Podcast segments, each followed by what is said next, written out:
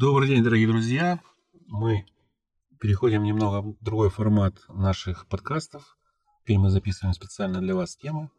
Потому что то, что было, это была старая наша программа, а сейчас мы э, решили записать для вас специальные новые подкасты, которые касаются уже э, современных тем. Да, здравствуйте, с вами э, в студии Александра Иванова. И Андрей Капецкий. Ну и что, первая тема, наверное, мы обсудим психология, лженаука или же наука. То есть как к этому относятся люди и почему психологи неоправданно иногда заруганы людьми, и люди относятся к психологам негативно. Вот почему это возникает, это отношение негативное?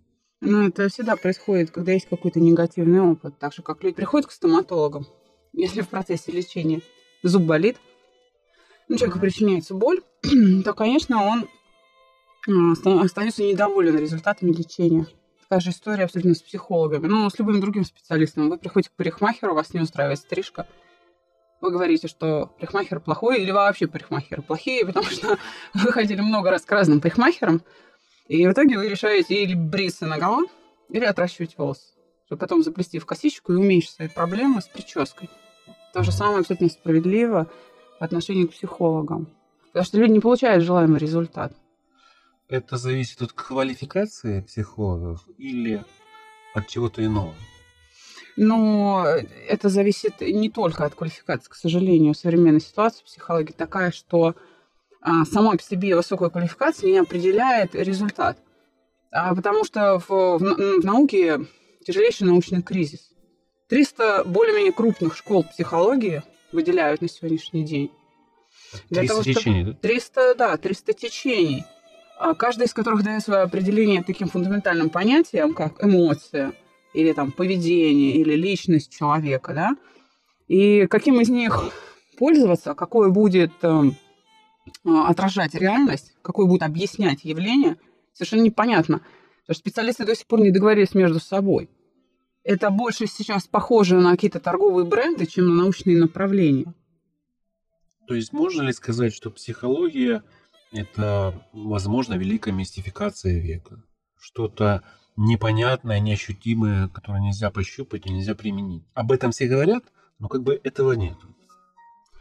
Но если строго научно говорить, то да. Прежде всего потому, что э, потребители психологии, да, результатов деятельности психологии в большинстве своем недовольны этим результатом. Вернее так, потребитель приходит первый раз к психологу, он э, ожидает какой-то результат, э, он поговорил, э, ему, допустим, стало легче. Да? И он, э, может быть, первое время очень доволен этим. Люди выходят даже с восторгом, начинают советовать этого психолога другим. Но время-то идет, он приходит второй раз, он приходит третий раз, четвертый, пятидесятый, шестидесятый, двухсотый, двухтысячный. Результат, которого он ожидает, он не достигает. То есть либо психологу удается создать иллюзию, что человек приобрел какой-то результат, правда, не тот, на который его потребитель рассчитывал, а, и даже ему удается убедить потребителя в том, что тот результат, который имеется, лучше того, за которым человек пришел, потому что он правильный. Но это не так. Потому что основная проблема, э, с которой люди ходят к психологам, какая? Она состоит в том, чтобы остановить какое-либо свое неприятное переживание. Вот если этого на приеме психолога не происходит, то э, у одного психолога не происходит, у другого. То есть пришел там к специалисту по гештальт-терапии, не произошло. Пришел к Нелперу, не произошло. Пришел на расстановке, легче не стало. Или стало на какое-то время. Но это же переживание в этой же ситуации, память о нем, она также возвращается. Она абсолютно стабильно воспроизводится в голове. Да, кому-то везет, кому-то становится легче. Но это, э, этот результат, он случайный. Он в большей степени случайный. Поэтому создается ощущение, что психология это такая, ну, а, мировая мистификация, такой АОММ в мировом масштабе, да? Это, в общем, во многом справедливо, потому что результат не поддается никакой критике. А вот я недавно спорил с одним человеком, который мне задал вопрос. Если психология – это не наука, то тогда здоровье тоже не наука, само направление здравоохранения. На что я сказал, ну, наверное, есть в любом э, направлении научные методы и ненаучные, философские. Скорее всего, психология – это философия. Это так или нет? Ну, а, не совсем так. Философия ну, э, занимается тем, что а, выявляет наиболее общие закономерности жизнедеятельности человека. И она, а, то есть квалифицированный философ, так скажем, да, хорошо образованный, владеющий своим предметом, он может сделать вывод по, по результатам экспериментов и научных работ в любой другой науке. Да? Но когда мысль наполняется переживанием, вот в этот момент мы сталкиваемся с психологией. То есть мысль без переживаний не является предметом а, психологии. Но а, это очень правильный вопрос, потому что действительно а, психология страдает отсутствием описанных в учебниках законов. На какие законы она опирается?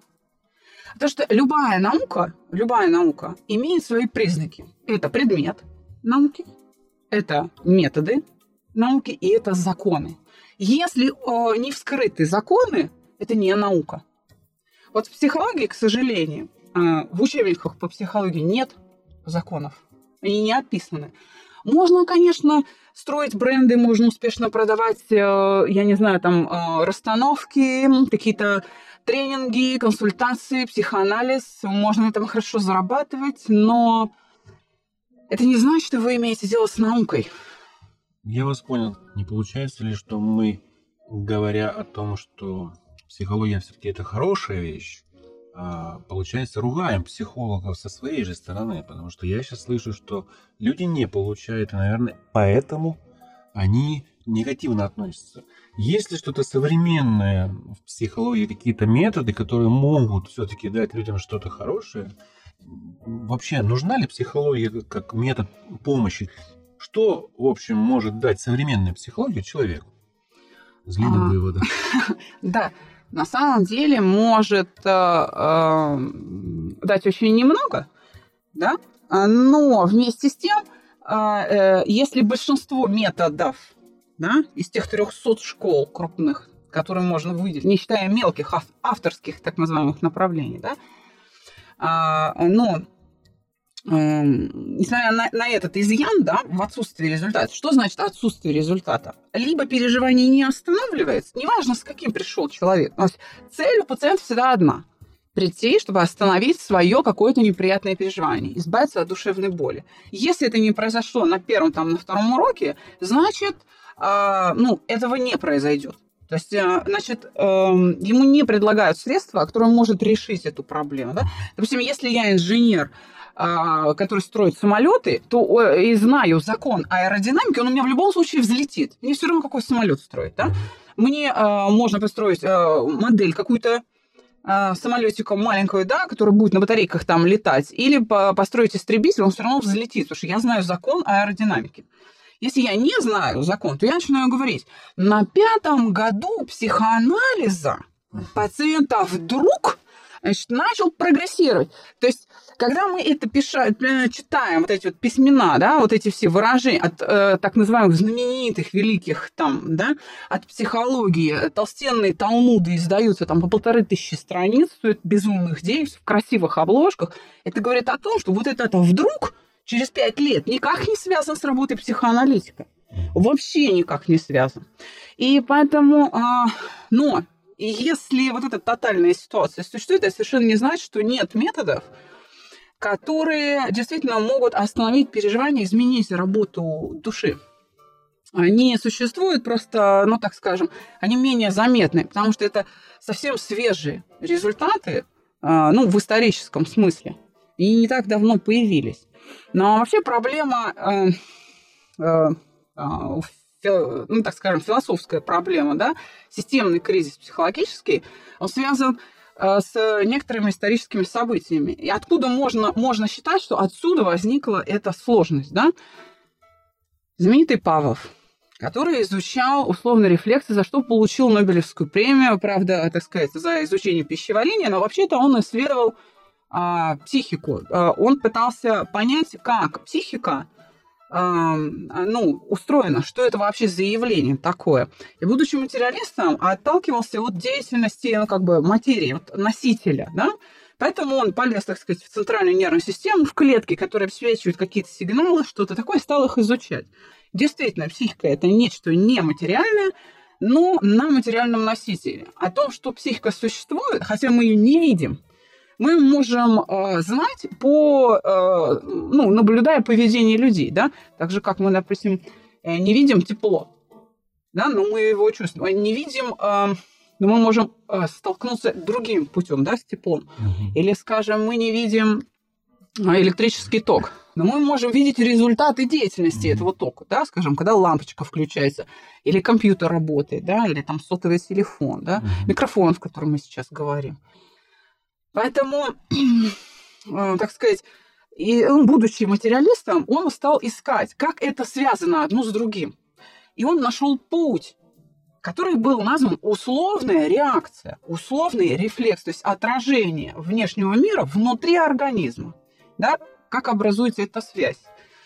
И, в общем-то, это были выдающиеся исследования на тот момент времени, да, и э, Павлов очень долго пытался э, вынести в мир свои результаты исследований, но Советская Россия не давала ему выезда, но в конце концов, когда он получил право на выезд, он уехал а, на первый э, э, этот психотерапевтический э, конгресс в Соединенные Штаты, где выступающие под аплодисменты и с восторгом сказать, специалисты США свели все к механике, к стимулу реакции, стимул реакции, все, да, и человек был представлен как некий биоробот, который только реагирует какими-то биохимическими реакциями, там, какими-то э, там, электрическими импульсами на переменные и на воздействие на его среды извне. Значит, э, и когда сказали господину Павлу, ну, что вы думаете по этому поводу, это исторический факт, можно проверить в интернете, пожалуйста, он вышел на трибуну, и речь его была настолько пламенной, что переводчик за ним не успевал. Когда он там минут 20 говорил, он закончил говорить, переводчик сказал, господин Павлов сказал нет.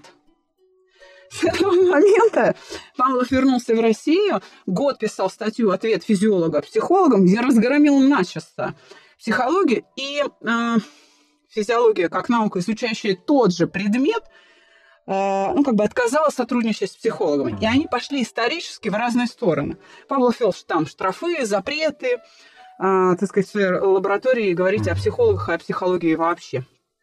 Поэтому те закономерности, которые он вскрыл, оказались неиспользуемые психологией современности. Угу длительное время они не были использованы. Но именно эти законы, закон научения, теория условного рефлекса, теория функциональных систем, это как раз те законы, на основе которых работает психика, которыми и должна пользоваться психология в построении своих технологий, чтобы потом оказывать практическую помощь людям. У меня два вопроса подряд, и вы их разделите в ответе, я думаю. Поэтому первый звучит так, он вышел из предыдущей вашей речи. Пациент – Возможно ли отношение человека к этому слову такое, что он его не воспринимает, и он считает себя здоровым, и именно поэтому не идет к психологу, потому что он, я же здоровый, он думает, я здоровый, зачем мне идти к врачу, потому что все равно психолог это врач. Нет, это не врач. А люди не разделяют психотерапевта и психолога. Для них это два человека, которые в белых халатах. К сожалению, нет объяснения. Люди не понимают разницу между этими двумя профессиями. И, соответственно, возможно ли то, что он не считает себя больным, сдерживающим фактором? Это вопрос первый. А вопрос второй. Почему же психологи и их потребители так по-разному оценивают свою работу и результат, который у них выходит в случае, если человек пришел к психологу? Что человек получает одно, как он думает, а психолог думает, что он сделал другое. Вот, если можно ответить на эти да. два вопроса. Да. А, ну, действительно, а, скажем, потребитель может уйти совершенно неудовлетворенный, а психолог будет в восторге, что он такое сделал, такое сделал, у нас так прошел урок. А, это, опять же, связано с изъянами самих знаний. То есть то, как преподается психология, и то, какие истины внушаются и заучиваются в учебном процессе при подготовке специалиста, искажает вообще восприятие реальности. То есть а, в большинстве своем хорошие психологи с красными дипломами, они не способны адекватно оценить и признать свою беспомощность профессиональную. Вот, поэтому, ну, опять же, психолог живой человек, да, он переживает свои какие-то состояния, он защищает себя вот этой ложью, тем, что да нет же, я же вот помог, и вообще это не является... Более того, я встречала специалистов, которые говорят, да что вы, и избавление от неприятных переживаний вообще не является целью работы специалиста. Мне главное его натолкнуть там на какую-то мысль и показать ему ситуацию с какой стороны. Боже мой, да он же ее обсасывал со всех сторон и знает лучше вас и лучше кого бы то ни было. И это э, смешно. Давать какие-то советы, да ты не являешься участником ситуации, мало того, ты не чувствуешь того, что чувствует твой э, пациент. Что касается слова пациент, ну это как бы исторически сложилось, хотя, допустим, э, тех, кто приходит ко мне на прием, я в большей степени называю воспитанниками. Вот такая традиция сложилась у меня. А, воспитанники, ученики, вот как-то так. Но просто не предложено другого, другого термина. Просто следуем привычке всего-навсего, да? Но все дело в том, что болезненное состояние, неприятное состояние, это не само заболевание. Психика не повреждена в этом случае. Надо просто понимать, что какие-то болезненные эмоции и состояния, которые мы испытываем, это результат нормальной работы нормальной психики. А вот и все. И поэтому это не значит, что я болен, что я псих к психологу ходить. Да нет, ты не псих. Именно поэтому надо идти к психологу, а не к психиатру. Если ты псих, ты идешь к врачу. Но еще раз говорю, болезненное состояние – это результат работы абсолютно здоровой психики. Ну, я надеюсь, мы поговорим об отдельных проявлениях э, результата нашего нормального поведения, как мы считаем иногда нормального, как иногда это ненормальное в следующих выпусках нашей передачи наших, э, выпуск наших программ, подкастов, э, которые мы сейчас записываем специально для вас, уважаемые радиослушатели. И если вас э, что-то заинтересовало в наших беседах, пожалуйста, оставляйте комментарии или вопросы, на которые мы с удовольствием в следующей записи будем отвечать. Да, пожалуйста, пишите, какие вопросы вас волнуют, и я с удовольствием буду на них отвечать и обсуждать эти темы для вас. Ну и вопрос, в общем, так как бы вытекающий из, всей, из всего нашего обсуждения, он касается, когда же ситуация переменится, и что нужно сделать для того, чтобы психология превратилась в науку, а не в лженауку или мистификацию. Что нужно, чтобы на свет родился тот результат, которым будут довольны потребители? Как это донести до людей, потому что у них очень плохое отношение да, к психологам, они а, не, не любят их а, за счет того результата, который был получен. Да? Угу. Вот что сделать и как возможно ли это вообще? Это, конечно, возможно. В тот момент, когда а, ученое сообщество да, в лице психологов признает свою, э, ну, так скажем, некомпетентность, когда они признают, что они стоят лицом а, к стене. Это, это правда. Это, между прочим, в научном кризисе находится не только психология, там и физика, и там математика, ну, то есть разные области наук, да. Но а, для того, чтобы родить что-то новое, нужно отказаться от тех объяснительных принципов, да, подвергнуть критике то, чем пользуешься сейчас. Это единственный возможный путь. То есть нужно признать, а, проблемы. Это первый момент. Второй момент. Нужно вспомнить, что, еще раз, наука имеет свои признаки. Наука как явление вообще социальное, да, какое-то явление в жизни человечества. То есть это предмет, метод и э, законы. Так вот, законы, на которые может опереться психология, открыты более ста лет назад. Нужно к ним вернуться. Всего-навсего вернуться. Это закон научения, теория условного рефлекса, Э, теория установки Узнадзе, принцип доминанты – это э, теория функциональных систем Анохина.